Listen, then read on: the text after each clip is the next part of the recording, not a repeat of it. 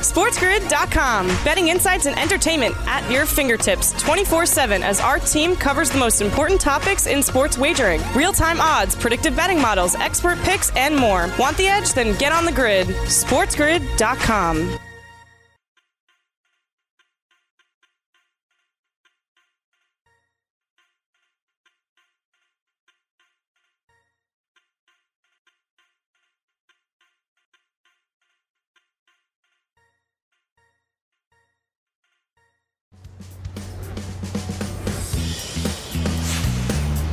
Hour three, it's happy hour here on the morning after on Sports Grid. You're listening on Sirius XM channel 204 with Ben Stevens. I'm Ariel Epstein. This hour, we'll go through the Major League Baseball card. We're going to give you our favorite bets of the day.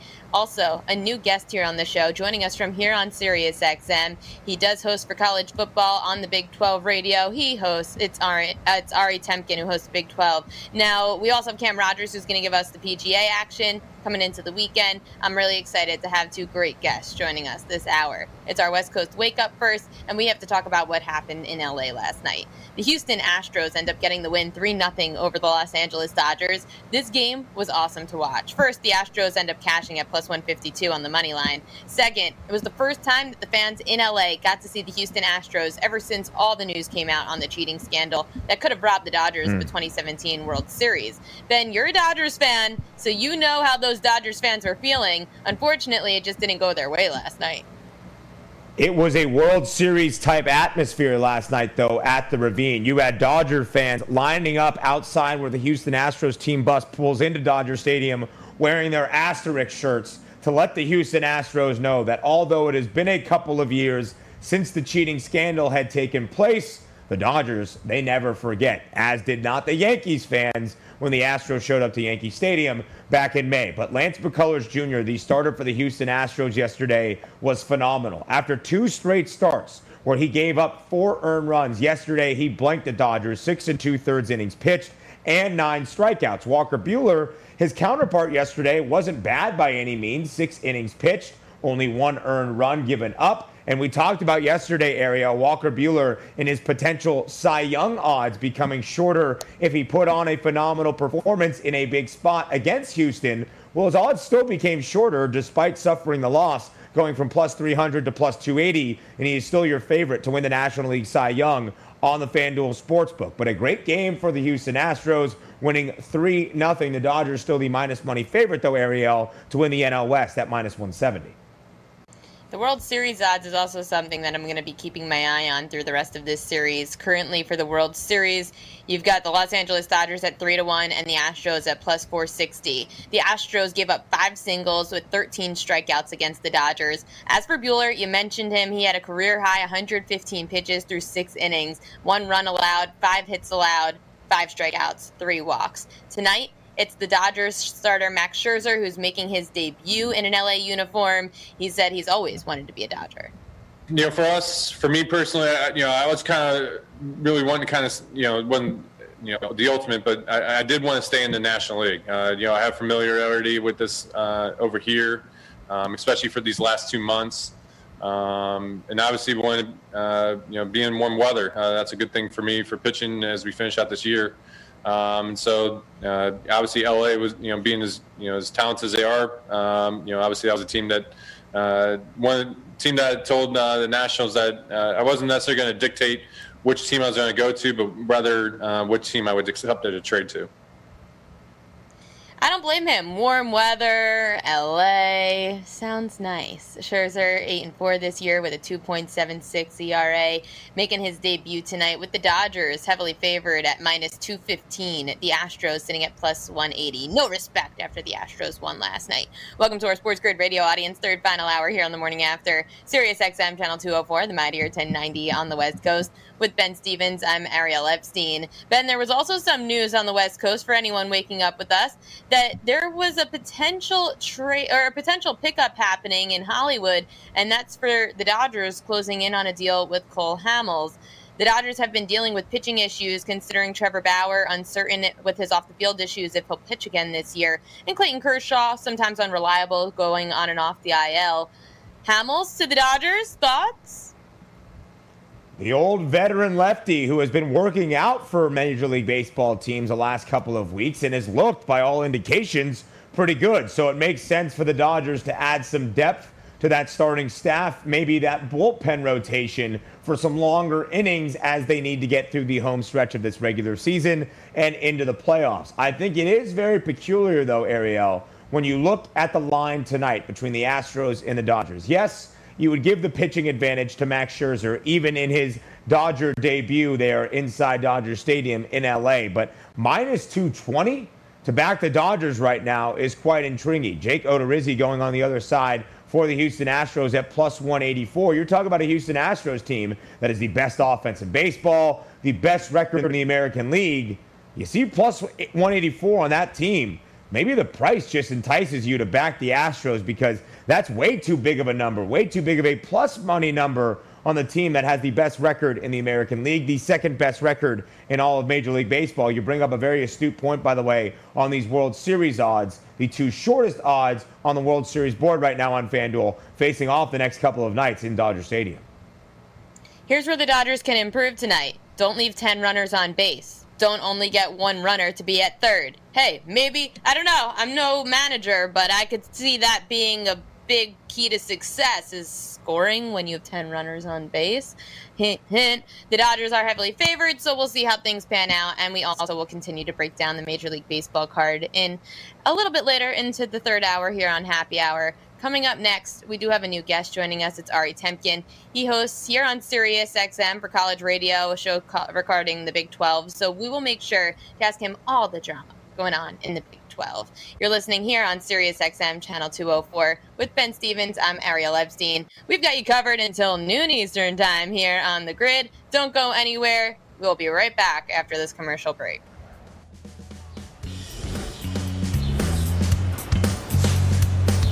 SportsGrid.com. Betting insights and entertainment at your fingertips 24 7 as our team covers the most important topics in sports wagering real time odds, predictive betting models, expert picks, and more. Want the edge? Then get on the grid. SportsGrid.com.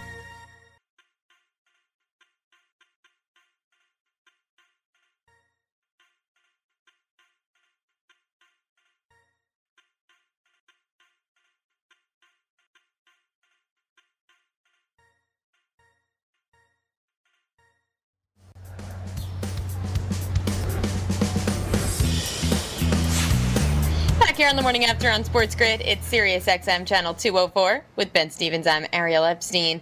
The Big 12 has taken center stage in college football this offseason. Ben, when it comes to the Big 12, it also rippled into other conferences, getting into some drama, such as the American Conference, who their the commissioner Mike Aresco said, eh, "Yeah, we're not in the middle of trying to." Realign with other conferences.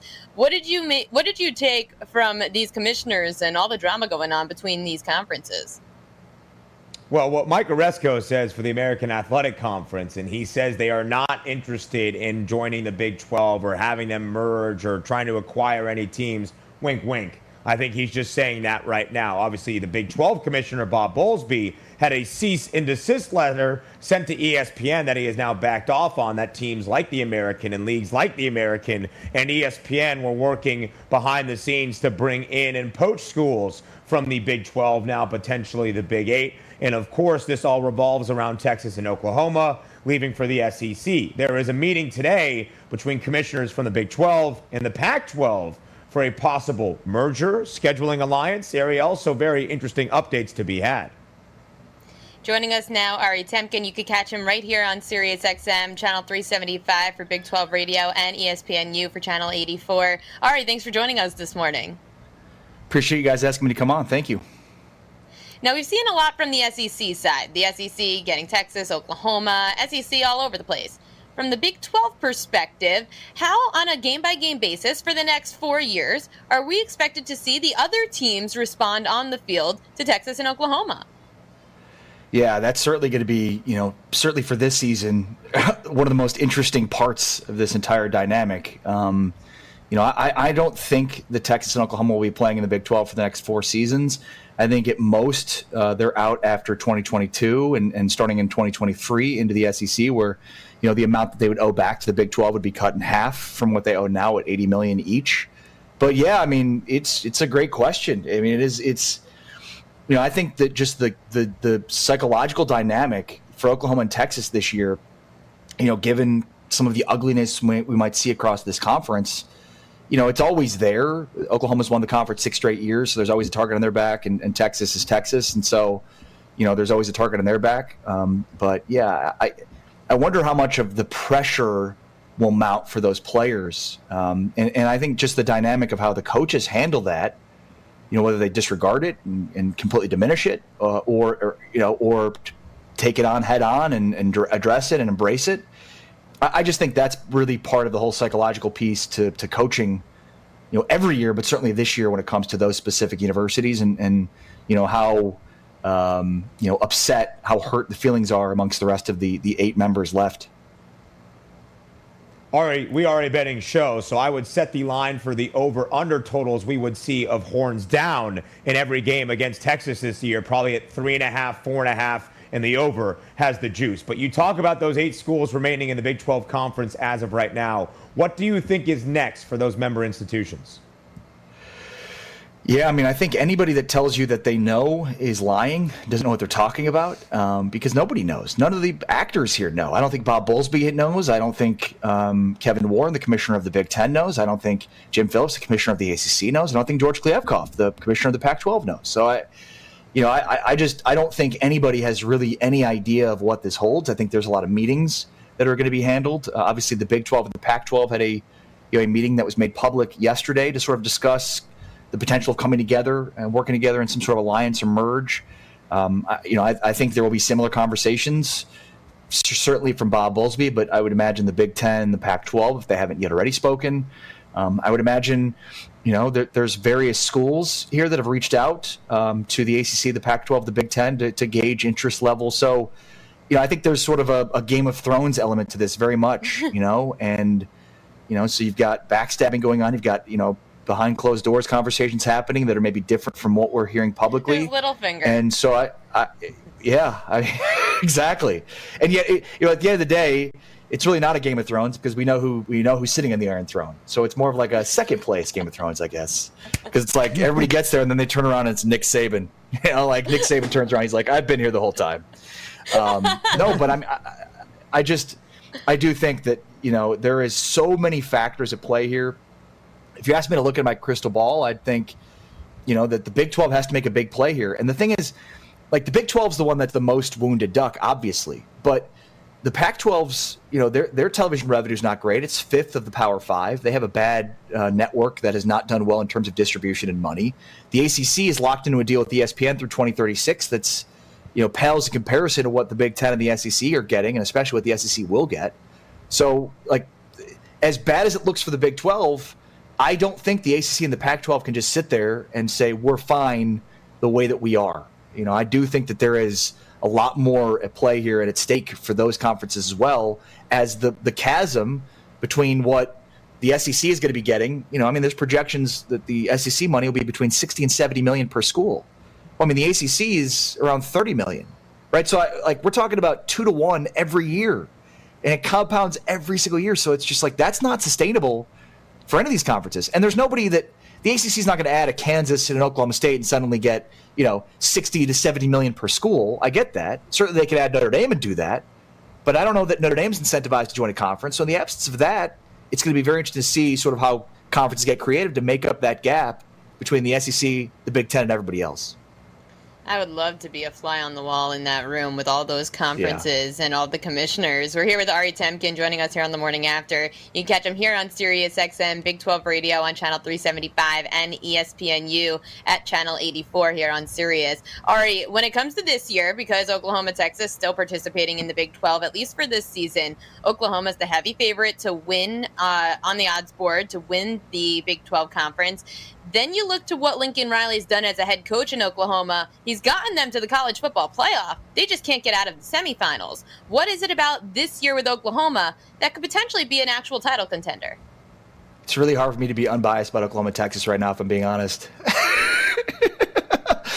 you know, like like two weeks ago, I, I would have admitted that I voted Texas number two in the Big 12, and Bijan Robinson, the running back, is the offensive uh, player of the year. uh, I, now I now I'm all Iowa State. Let's go Iowa State. But um, look, I, I, think Iowa State is certainly the value pick here, and maybe Texas um, in terms of winning the Big 12. And, and I, you know, showing the odds here right now on screen. Um, TCU is another good one in terms of value plays in this conference. TCU, Phil Steele picked them to win 10 games this year. They have a really good defense despite the despite the players they've lost. I know this isn't your question. I'll get to your question in a second, but you're showing the Big 12 odds right now, so I want to address some values there. Um, at, TCU has a really good defense. Gary Patterson historically has had a good defense. They've you know just a great uh, cornerback pairing and uh, Trey Hodges Tomlinson, who's LaDainian Tomlinson's nephew, and, uh, and, and Noah Daniels. And then offensively, I think this is a big step forward for Max Duggan. So value plays for me in terms of this conference would be anybody but Oklahoma, obviously, and maybe TCU and Texas more specifically. In terms of Oklahoma, and that's a great question the way you phrased it. What's different about them this year? They haven't won a playoff game. Uh, they've been to three playoffs, and they've been close once and have been absolutely curb stomped two other times. So what's different about them? Their defense. Uh, they are really good defensively. Um, we power rank every Wednesday. This this week we power rank the top five Big 12 defenses. I left Oklahoma off because I was only ranking Big 12 members. But Oklahoma is one of the top defenses in the Big 12 this year. Um, Alex Grinch, I think, is a guy that is, as a defensive coordinator, is going to be in line for some head coaching jobs after this year because of how quickly he's turned around this defense. They've got a really good defensive line, arguably the best defensive line in the country. And you know, I mean, when you think about the Oklahoma joining the SEC, one of the big things that stands out is is their defense, especially up front, up to the task. And certainly, I think that's what makes them different this year. This is, and Lincoln ad, admitted this much he didn't say it, but he certainly it, it's you know the words that he used said it. Like this is his best all around team that he's had at Oklahoma.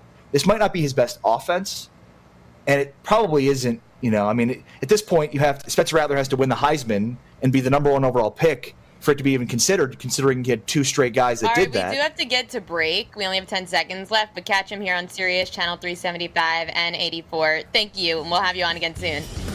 Appreciate it. Be well.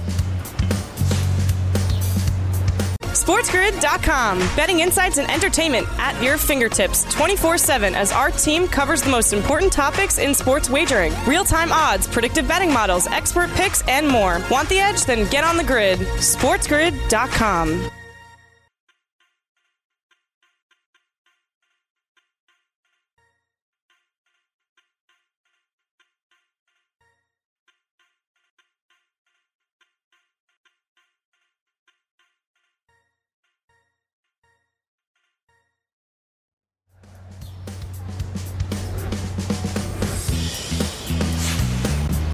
We're back on the morning after on Sports Grid. It's Sirius XM channel 204 with Ben Stevens. I'm Ariel Epstein. Make sure to follow us not only here all over the grid, but on social media as well. Get all the latest updates, breaking news, line changes, and more by following us on Twitter at Sports Grid and at Sports Grid TV.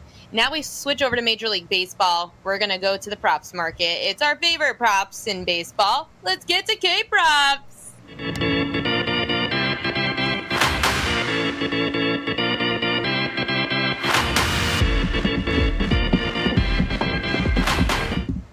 A strikeout prop that stood out to me was because of the trend that Mid Major Matt gave out with the Chicago Cubs and Colorado Rockies. The Rockies, in 45 of their 54 opposing starters, have had five strikeouts or less in Coors Field.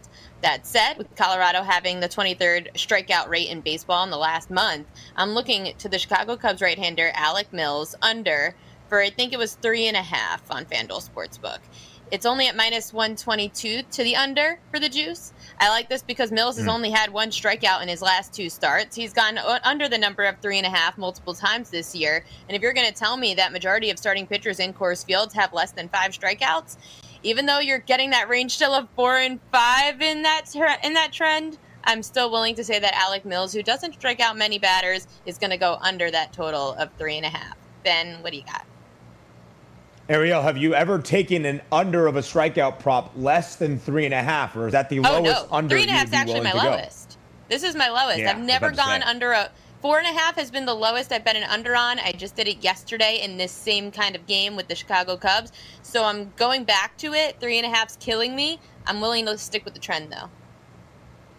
Another three and a half strikeout prop is for the game between the Tigers and the Red Sox, and it's Casey Mize, the starter for Detroit today his strikeout prop. Now, you think three and a half on Casey Mize, and you might think that looks a little bit low, but as mid major Matt has said, and as you have known if you've been following Casey Mize, the Tigers have him on a pitch limit. So he is not going much more than three, four, potentially five innings. And although the Red Sox have the second highest strikeout rate in all of Major League Baseball since returning from the All Star break, I have to look away from that Casey Mize strikeout prop today. However, the highest K rate in all of Major League Baseball. The Red Sox are the second, the highest K rate in all of MLB since returning from the All Star break is the San Francisco Giants, which is funny because they are the best team in all of Major League Baseball right now, but they have the highest strikeout rate in all of MLB since returning in the two and a half weeks since the All Star break. That number is at 25.4%. It goes up to 29% against right handed pitching. They are facing Zach Gallen today of the Arizona Diamondbacks in the desert. And when you look at Zach Gallen, I think it really depends on the number. And FanDuel just put out the number of six and a half plus money to the over slightly at plus 104. Zach Gallen has gone over six and a half strikeouts in five of the 12 starts that he has made this year. But against San Francisco in two starts this season, Zach Gallen has had three strikeouts in each of those two starts against the Giants. Six and a half, though, right now against the Giants team that is striking out 29% of the time against right handed pitching since returning from the All Star break. And plus money slightly to the over, not a bad price. I think I would lean that over of Zach Gallen's strikeout prop of six and a half against the Giants today. I'm actually going somewhere else in that game. I gave it out this morning. The team total over for the San Francisco Giants of over four and a half runs. Zach Gallen is in a ballpark in Arizona where they give up the second most home overs in baseball. Gallen has also, if you look at his team totals that have been added, adding up against him when he is pitching at home, team totals 5, 4, 11, 5, 14, and 7. Those are the team totals against Zach Gallen starts this year. Only one one of those starts. So he's had six starts at home. One of them has stayed under the four and a half. The San Francisco Giants to go over four and a half is at minus 122 on FanDuel. The Giants have been, even though they've been off to a relatively slow start this second half of the season, I still could see these totals going over on Zach Gallen today in one of the most profitable over ballparks in baseball, Ben.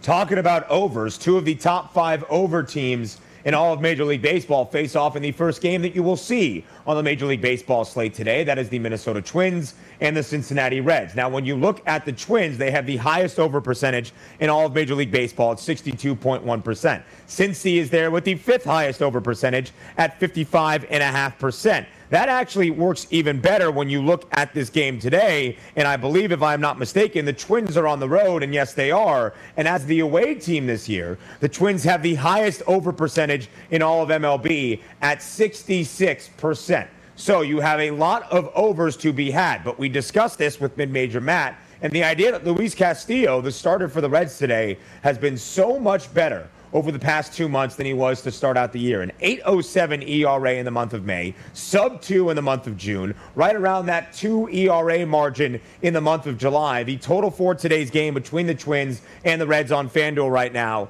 is at nine and a half. Now, despite Luis Castillo being a lot better, maybe then you look to the Cincinnati Reds and their team total against the Twins today. That if I pull it up right now, could be enticing as we look at the Reds team total. Here it is, scrolling down five and a half. Pretty even juice on both sides. The under minus 112, the over minus 108. Two of the top five over teams in all of Major League Baseball between the Twins and the Red. The Twins the highest at 62.1%, which goes up to 66% in games that Minnesota plays on the road this year. Another strikeout prop that caught my eye because I just saw it pop up on FanDuel. The New York Mets starter, Carlos Carrasco. It's only his 2nd mm-hmm. start since coming off of the IL. He is up against Miami, who has the third highest strikeout rate in baseball, striking out just over 25% of the time, second highest strikeout rate in the last 30 days, fourth highest strikeout rate at home, and eighth highest strikeout rate against right handed pitchers. I love these metrics because those are the metrics I look for. Which arm uh, are they up against? Uh, righty or lefty? strikeout rate overall, strikeout rate at home or on the road, and strikeout rate in the last 30 days. If you're going to tell me that you're in the top 10 of all those categories for highest K rate in the league, now you have a right hander in Carlos Carrasco who averaged just under seven strikeouts per game last year. His pitch count was limited to about 60 pitches in his first start back. He had 58 pitches and he had four strikeouts in that time. I'm not sure what the strikeout what uh, or excuse me, I'm not sure what the pitch count may be on Carrasco. That's the only thing that's making me a little hesitant here.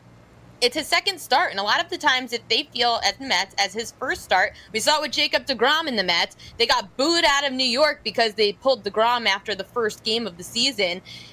They let him go afterwards. So I could see if Carrasco feels good that the Mets allow for Carrasco to stay in the game against Miami, and he goes further, which gets him more time to have these strikeouts. His strikeout prop's five and a half. I'd be willing to take the over. Let me see what the juice was. Uh, it was plus 142 to the over five and a half. Essentially, what you're betting on hmm. is his pitch count, Ben.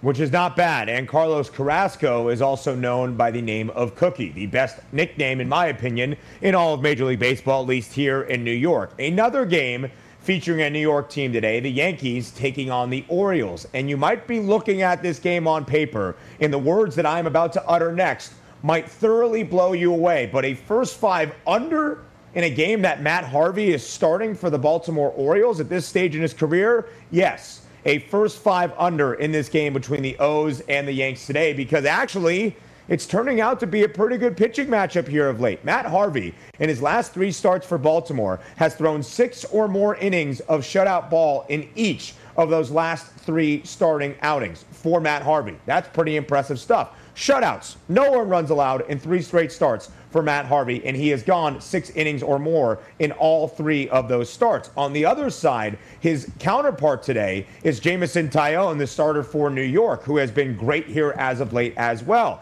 He has won six of his last seven starts, and in those seven starts, Jameson Taillon has given up 10 earned runs. So 10 earned runs in seven starts, but one of those starts against the Angels at the end of June, Jameson Taillon allowed five earned runs. So he has been very good in most of these starts here as of late. And again, he has won six of his last seven. And when you look at these offenses, since returning to action from the All Star break, both the Yankees and the Orioles rank in bottom 10 in WRC plus, weighted runs creation plus against right handed pitching. So the offense hasn't been great since coming back from the All Star break. And these two pitchers have been very good here as of late. Yes, I know it's crazy to say Matt Harvey in a first five inning under, but I like the first five inning under of five and a half. In fact, it has the juice right now on FanDuel at minus 128. But that's where I would look. A first five under with Matt Harvey on the mound. I'm feeling courageous. I'm taking it. The first five under, five and a half between the Yankees and the Orioles today. Here's why it is courageous and it scares me to back Matt Harvey, yet the Yankees have been terrible when it comes to scoring against teams in their division. I would say, yeah, the Yankees bats might cool off after last night. My only other bet that I haven't given out yet here on the show, it's the Philadelphia Phillies up against the Washington Nationals. The Phillies have the worst win percentage off of a win this year. They won last night 5 to 4. The Phillies are only winning 38% of their games following a win, which I mentioned is the worst of any team in baseball coming off a win. Chase Anderson getting the start for Philadelphia today. The Phillies have lost five of his last eight starts. Home ERA is a 4.64. Well, they're on the road, and his ERA goes up to an 8.74. Anderson when he's on the road. Washington has the best OPS against right-handed pitchers in the last 30 days. I'm going to take the Washington Nationals on the money line. The line's been moving in my favor since last night. Both these teams opened at minus 108. It moved to Philly at minus 102 before. Washington ends up moving in to be more of a favorite. An updated look at that number. Uh, Phillies minus 102, Washington minus 116 on the FanDuel Sportsbook. You could get Washington still at minus 116. It's not so bad. Just remember that line was minus 108 last night. I really like the Nats today. I never really take money lines, but here we go. Gonna try to take a money line instead of a prop and see how it goes. Coming up next, Cam Rogers. He's going to help us break down that St. Jude's Invitational coming up this weekend in the PGA. You're listening here on SiriusXM Channel 204, the Sports Grid Network. SportsGrid.com. Betting insights and entertainment at your fingertips 24 7 as our team covers the most important topics in sports wagering real time odds, predictive betting models, expert picks, and more. Want the edge? Then get on the grid. SportsGrid.com.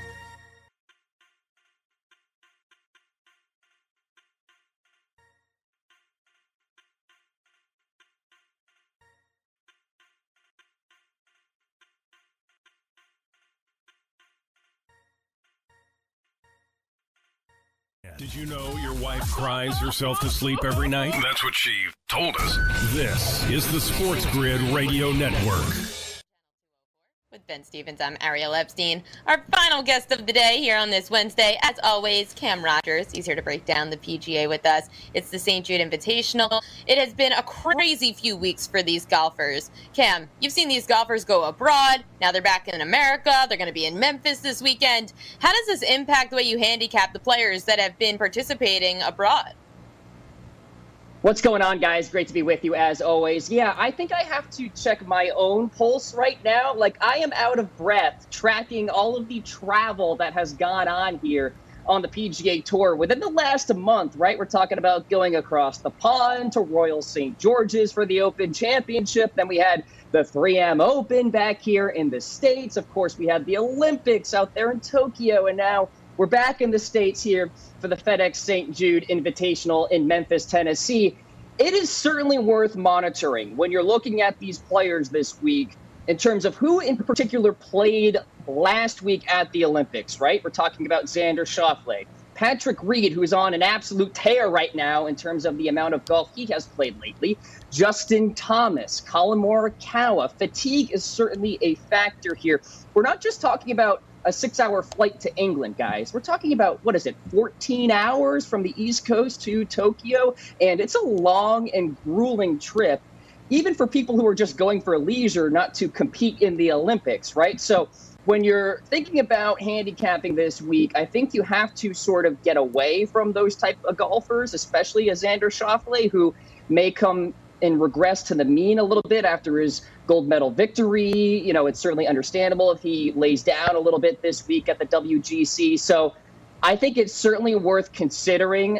I would not go all the way in on like fading the guys who played last week, but you know, I wouldn't talk you against it. So, Cam, one of the guys that did not make the trip last week to the Tokyo Olympics is the favorite right now in the FanDuel Sportsbook, and that would be Brooks Koepka at plus 1100. Is there value on Brooks for this week's event in Memphis?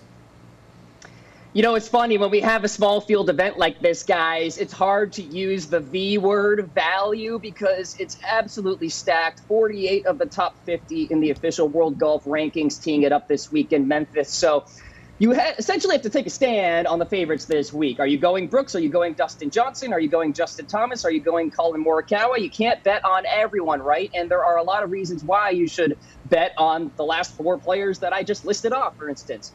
But I think if there is a week to go with the top of the board in the outright market, Brooks Koepka is a guy that makes a lot of sense to me. A winner here in 2019 ranks fourth in birdies or better within the last 50 rounds.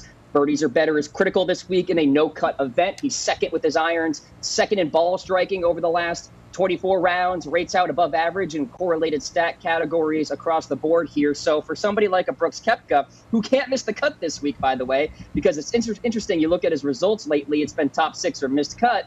I think it makes some sense to go with the favorite this week because a guy who is obviously rested, didn't play last week, as you mentioned, Ben, at the Olympics. So Brooks Koepka, I would not talk you out of going with him in the outright market. I know it's very short, but still, typically the favorites do win here. Cam, we do have your Cam's keys that we love to walk through each week here on the grid. And one of your keys was birdie makers. Also, that you just hopped out of the shower, got some Old Spice swagger body wash going, so you felt like making a video, which all the power to you. I mean, if you're feeling good, you got to make your picks feel good too. And you say birdie makers and Old Spice are the keys to success this week. Old Spice is always the key, folks, for ultimate swagger. I mean, I'm not oh desperate gosh, for swagger. Right I use swagger body wash. Ready a product display. By the way, there's no paid ad here. I pay them to sponsor them. That's how that works. Yeah, so let's talk about birdie makers, huh? Who are the top five and birdies or better in this field? Collin Morikawa, Jason Kokrak, Scottie Scheffler, Viktor Hovland, Jordan Spieth. Why do we want birdie makers?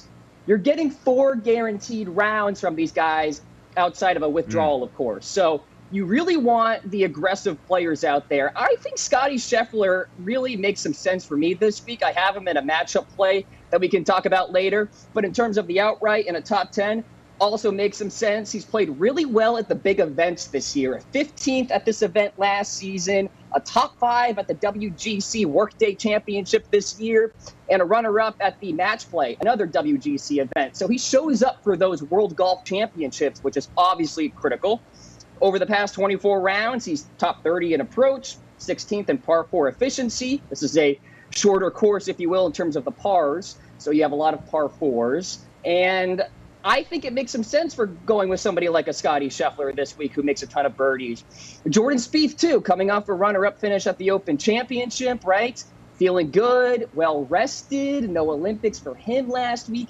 He makes some sense as well. So, yeah, I think you need to really zone in on the guys who can rack birdies in bunches because if you don't, and trust me, a lot of guys will, then you're going to fall behind here in this leaderboard because I think this is a very gettable golf course, TPC Southwind.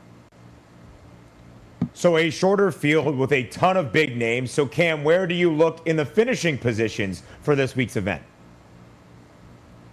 Yeah, so obviously I had that whole spiel talking about fading perhaps the guys who played last week, but here I go, not fading one of them, Rory McIlroy. I've got him for a top 10 this week, plus 175, coming off a fourth place finish at the Olympics, fifth best iron player in this field within the last 24 rounds. Actually finished T4 here with a second round 62 back in 2019. That's what Rory can do, guys. He can go absolutely nuclear and win out of nowhere, even with no form. Now he's coming in with pretty good form this week. So I'm on Rory McIlroy there. I also like Dustin Johnson. He's not getting a lot of buzz in the golf community this week. I've got him for a top 10 plus 170. That number got shorter within the last 12 hours here, but he's a two time winner at TPC Southwind first in strokes gained total on par 70s over the last 24 rounds. He was eighth at the Open Championship, well rested as well. So I like DJ there for a top 10. And then I'm not playing top 30 or top 40 this week, guys, because there's really no value essentially with a small field like this. So two top 20 finishers. Number one, Sergio Garcia, plus 175 to get that done. His tee to green game is absolutely elite. His putter is absolutely atrocious. If he's just field average with his putter, that's all we ask, or maybe lose one stroke to the field with his putter, he should finish inside the top 20. His iron game is absolutely unbelievable right now. And then speaking of iron game, Shane Lowry, the Irishman, for a top 20 plus 160. That number got a little bit shorter over the last 12 hours here, but he's gained strokes on approach in 10 straight events. He was T6 here last year. He's a big game hunter too, like Scottie Scheffler. Shows up at the majors, shows up at the WGCs, shows up at the playoffs as well for the FedEx Cup. So Shane Lowry, top 20, top or top 20, lock that in. Cam Rogers, our PGA analyst here on the grid, also going to be the next featured Old Spice commercial promo guy. So make sure to keep an eye out for him replacing Ray Lewis on the commercials. Cam, when it comes to the props, you know I love my props. Where are you going on this St. Jude Invitational board? Yeah, Ariel, last segment you went money line. I'm like, what is she doing? Where are the props? This Never. is not who she is. yeah, let's talk about the props here this week, guys. Top Aussie Adam Scott, plus 490. This number got a little bit longer, which I like. All he has to do is beat out Cam Smith, in my opinion. Adam Scott actually has a really good history at no cut events, which is really interesting to me. You wouldn't expect that. But he has that resume, and he's actually one of the top putters in this field. Another thing you would not expect mm. out of Mr. Adam Scott. So I like where that's at there. Really good number, in my opinion. Top rest of world player Corey Conners is 10 to 1. The ball striking continues to be immaculate. Solid top 15 finish at the Olympics. Four top 20s in his last five major championships. I'm not too concerned about the competition in this bucket here. So I like Corey Conners with that number to be the top rest of world player this week. He's so consistent. And then how about a top American play, which I typically don't like to do because it's really hard because there's so much talent out there on the American side of things, but Tony Finau at 26 to 1. I'm not going to throw out many stats in terms of my logic here. I'm just going to say it's more of a dart throw, a sprinkle play, if you will. But we're talking about a guy who has shown up before at major championships, premier driver of the golf ball, can make a ton of birdies, really crushes the par fives as well, bomber off the tee, blah, blah, blah. Go with Tony Finau. Now I think it's worth a sprinkle this week with that fat number there at 26 to 1.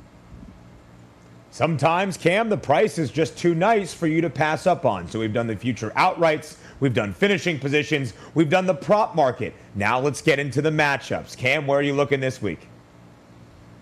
Yeah, let's talk about Paul Casey, my outright pick, by the way, over Hideki Matsuyama, minus 104 for Paul. He has been more consistent this season, in my opinion, than Hideki Matsuyama, who, by the way, just played in the Olympics and played pretty well.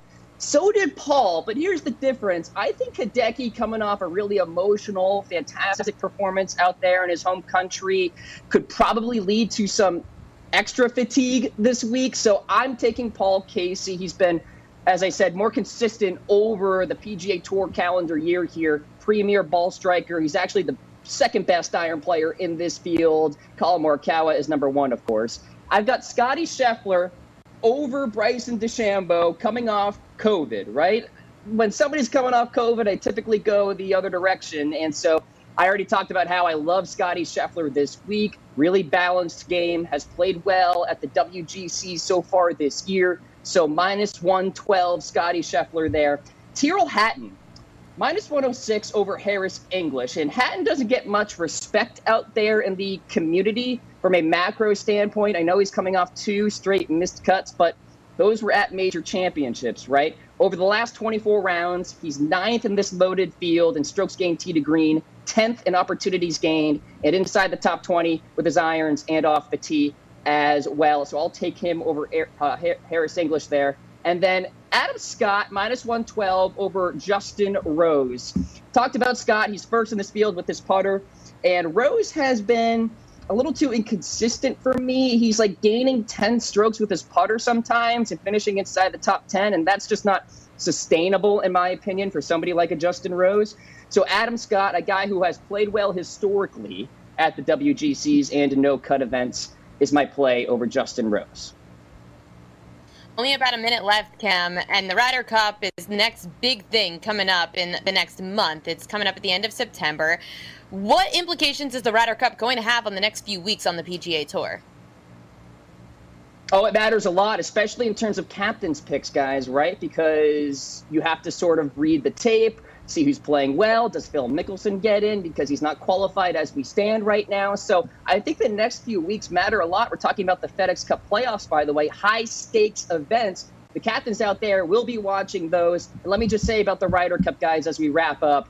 America, America, America, all the way. You look at the standings right now and the players on each team, and America is just totally outweighing Europe as we stand in terms of talent. So go America all the way. Cam Rogers, thank you for joining us again on this Wednesday, talking all things we need to know about the PGA. Good luck to your pec- your uh, picks this weekend, and we'll see you again soon. You got it, guys. Take care. Coming up next, Ben and I are going to go through our best bets of the day until bet to us part. You're listening here on Sirius XM channel 204 with Ben Stevens. I'm Ariel Epstein. I still haven't given in my best bet of the day, so I am a little nervous about what to choose, but I'll figure it out in the next two and a half minutes. Stay on the grid. SportsGrid.com. Betting insights and entertainment at your fingertips 24 7 as our team covers the most important topics in sports wagering real time odds, predictive betting models, expert picks, and more. Want the edge? Then get on the grid. SportsGrid.com.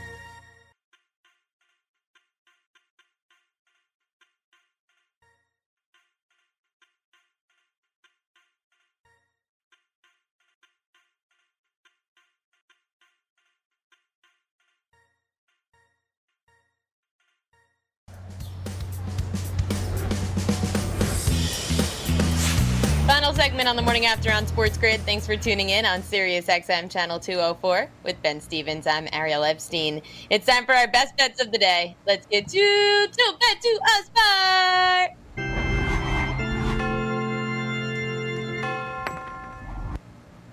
My best bet of the day is the San Francisco Giants team total over four and a half. It's juiced to minus 122 on the FanDuel Sportsbook.